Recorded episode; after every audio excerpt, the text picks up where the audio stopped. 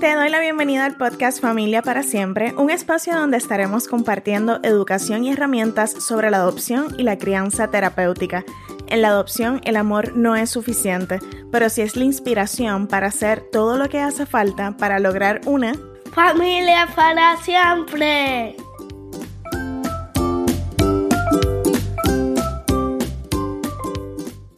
Hola, hola, por acá Irma, estoy súper contenta de estar grabando este episodio para ti, nuestro séptimo episodio, donde estaremos continuando la conversación sobre TBRI, particularmente sobre la segunda parte de estrategias de engagement dentro de lo que son los principios de conexión. Así que primero quiero darte las gracias por escucharme el feedback que recibí del episodio anterior donde hablábamos de las estrategias de mindfulness dentro de los principios de conexión fue muy buena y recibí muchos comentarios bien positivos acerca del concepto del autocuidado. Entonces, yo no tenía planificado hacer esto en este podcast, pero ya que tantas personas me lo comentaron cuánto les gustó esa reflexión, quiero compartir contigo que en otro de mis sombreros, ¿verdad? Ustedes saben que este es mi proyecto de amor.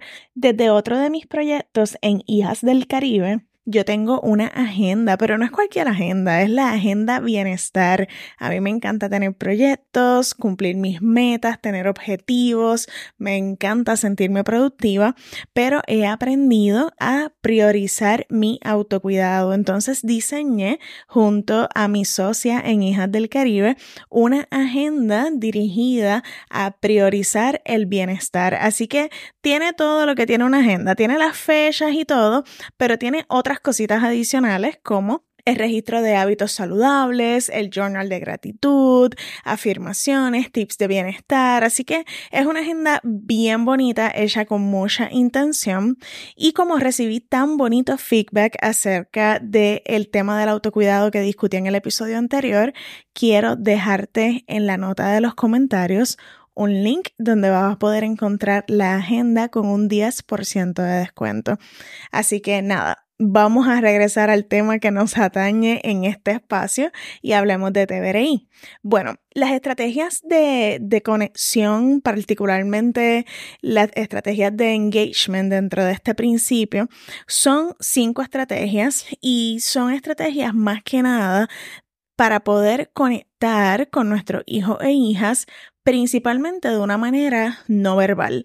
La primera de ellas a mí me gusta mucho y para mí fue como un cambio de paradigma cuando la entendí la empecé a aplicar y suena sencilla. Mira, es el contacto visual. Y el contacto visual suena sencillo, pero mientras estás escuchándome quiero que pienses un momento cuando tú eras pequeño o pequeña.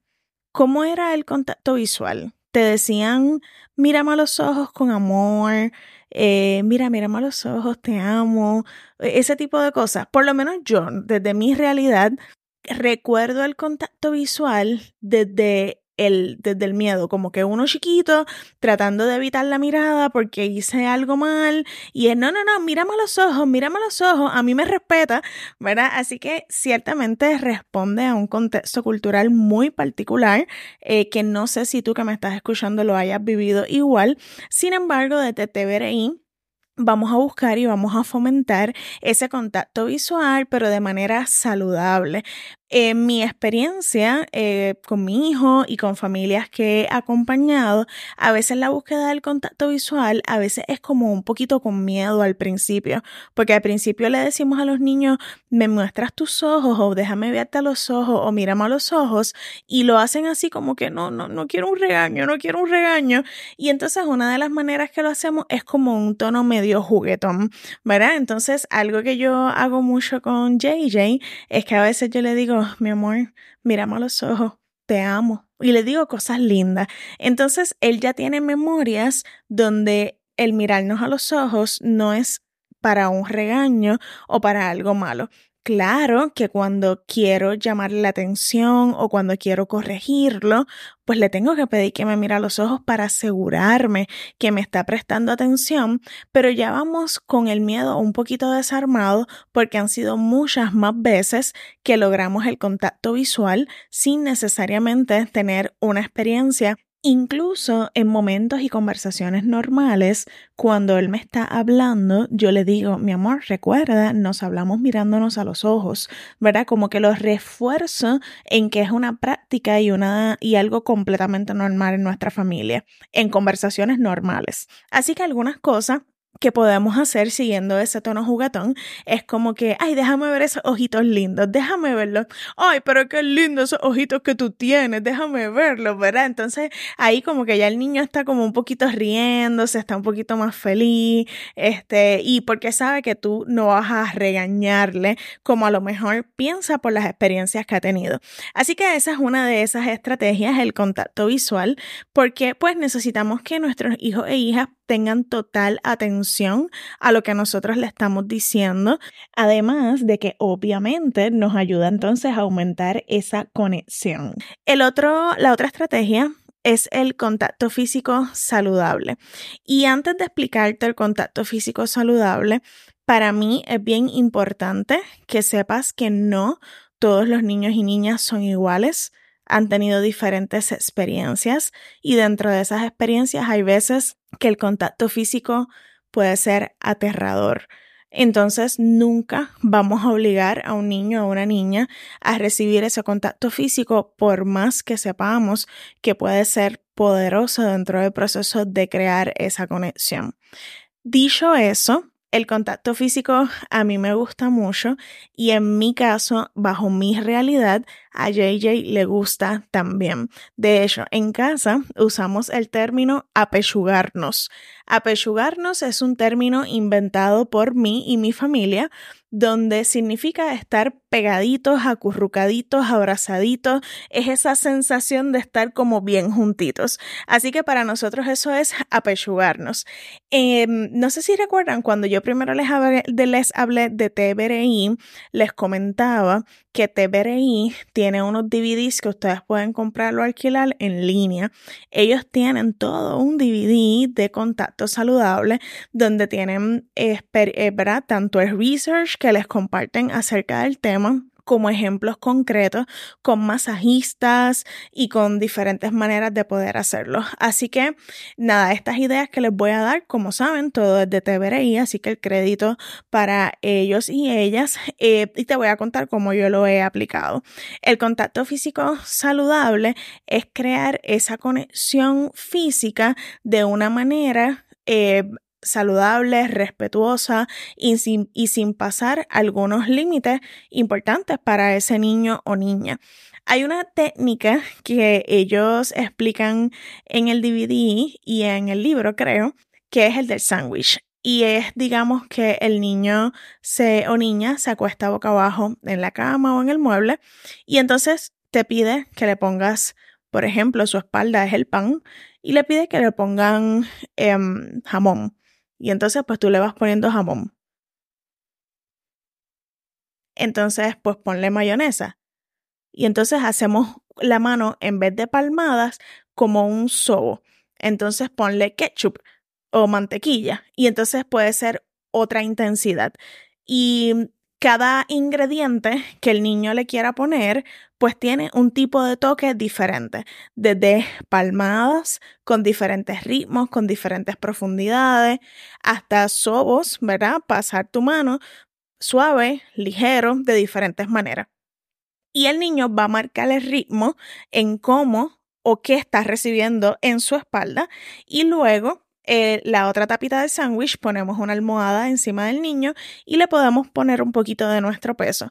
Además de que estamos generando un contacto físico saludable, estamos estimulando la parte de propiocepción, que eso lo hablaremos en más detalle en otro episodio, pero esa parte es muy chévere. Cuando estamos manejando conductas o haciendo ver conexión con nuestros niños en otro espacio, también podemos tocar su hombro, tomarles de la mano y esto yo creo que es como muy poderoso.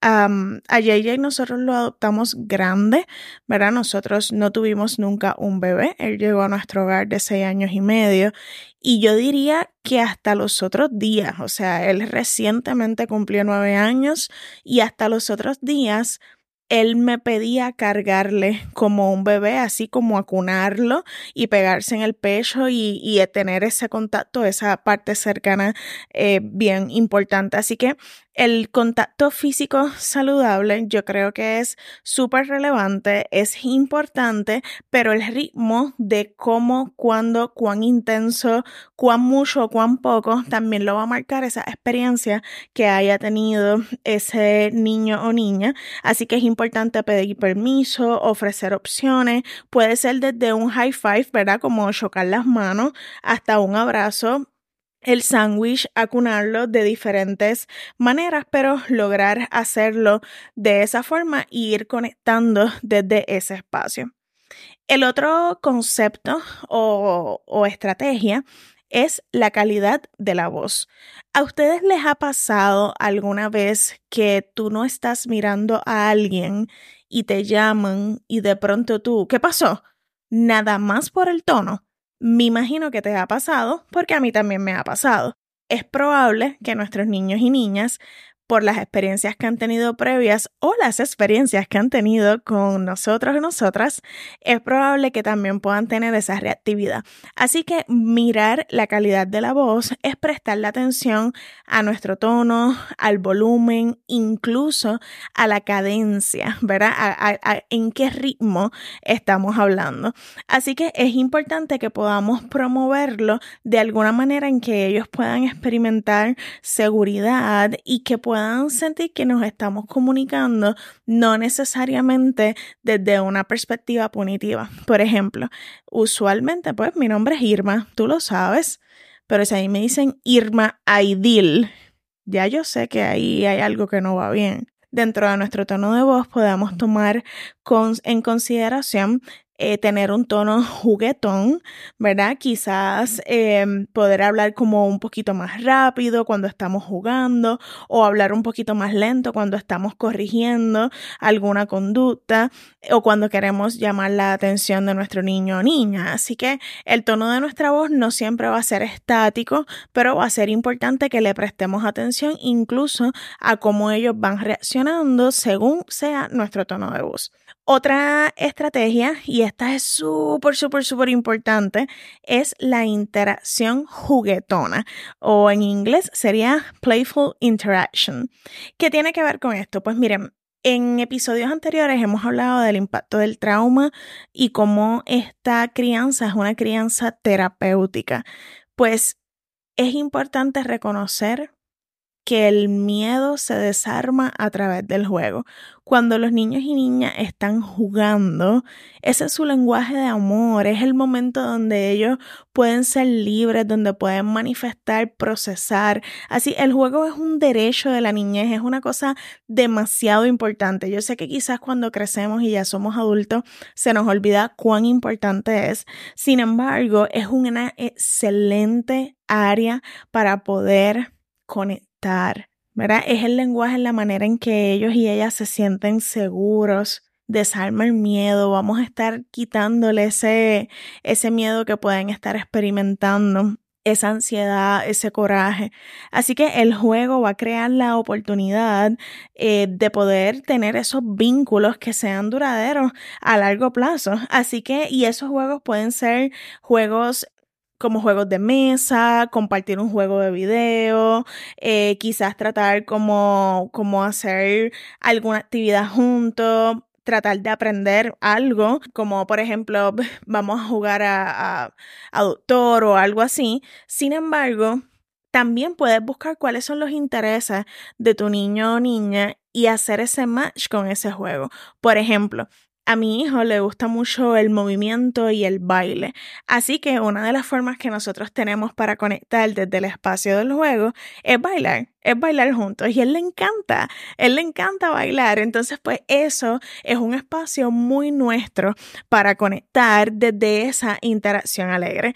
Me ha pasado incluso, ¿verdad? La tecnología llegó para quedarse, ya en otro episodio hablaremos, pues, de hecho tengo un amigo que es experto en el área del uso de la tecnología en niños y adolescentes que creo que en algún momento lo debo invitar, pero eh, te quería comentar que a JJ, como todo niño de nueve años, le gusta la tecnología. y le gusta jugar videojuegos o usar su tableta. Si yo le digo, ¿quieres jugar conmigo? Él suelta. Él suelta la tableta, él suelta el videojuego, él suelta lo que esté utilizando porque quiere jugar. Así que imagínate cuán poderoso es la cuestión del juego para los niños y niñas. Así que te lo recomiendo un montón. Y la última estrategia que vamos a estar discutiendo es la de imitar la conducta. Y esto tiene que ver con irnos al nivel del niño o niña.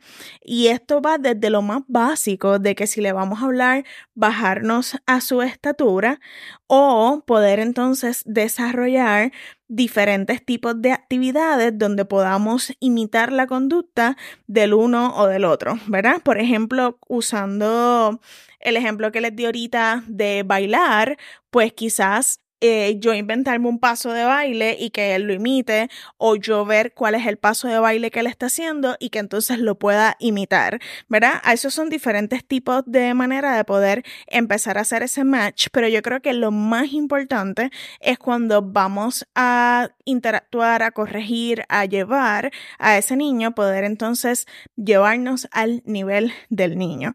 Así que esos son las cinco estrategias de engagement dentro de lo que los principios de conexión y algunos ejemplos de cómo puedes empezar a aplicarlas. Como siempre, me encantaría saber cómo te va, si ya estás aplicando algunas de estas estrategias y si tienes alguna duda, ¿ok? Yo me, yo me conecto por acá y grabo estos episodios con mucho amor, pero me encanta saber si hay alguna área que tú sientes que podamos discutir más. En el próximo episodio vamos a estar hablando de los principios de empoderamiento, particularmente de las estrategias fisiológicas. Así que quédate pendiente que en dos semanas nos volvemos a conectar por acá.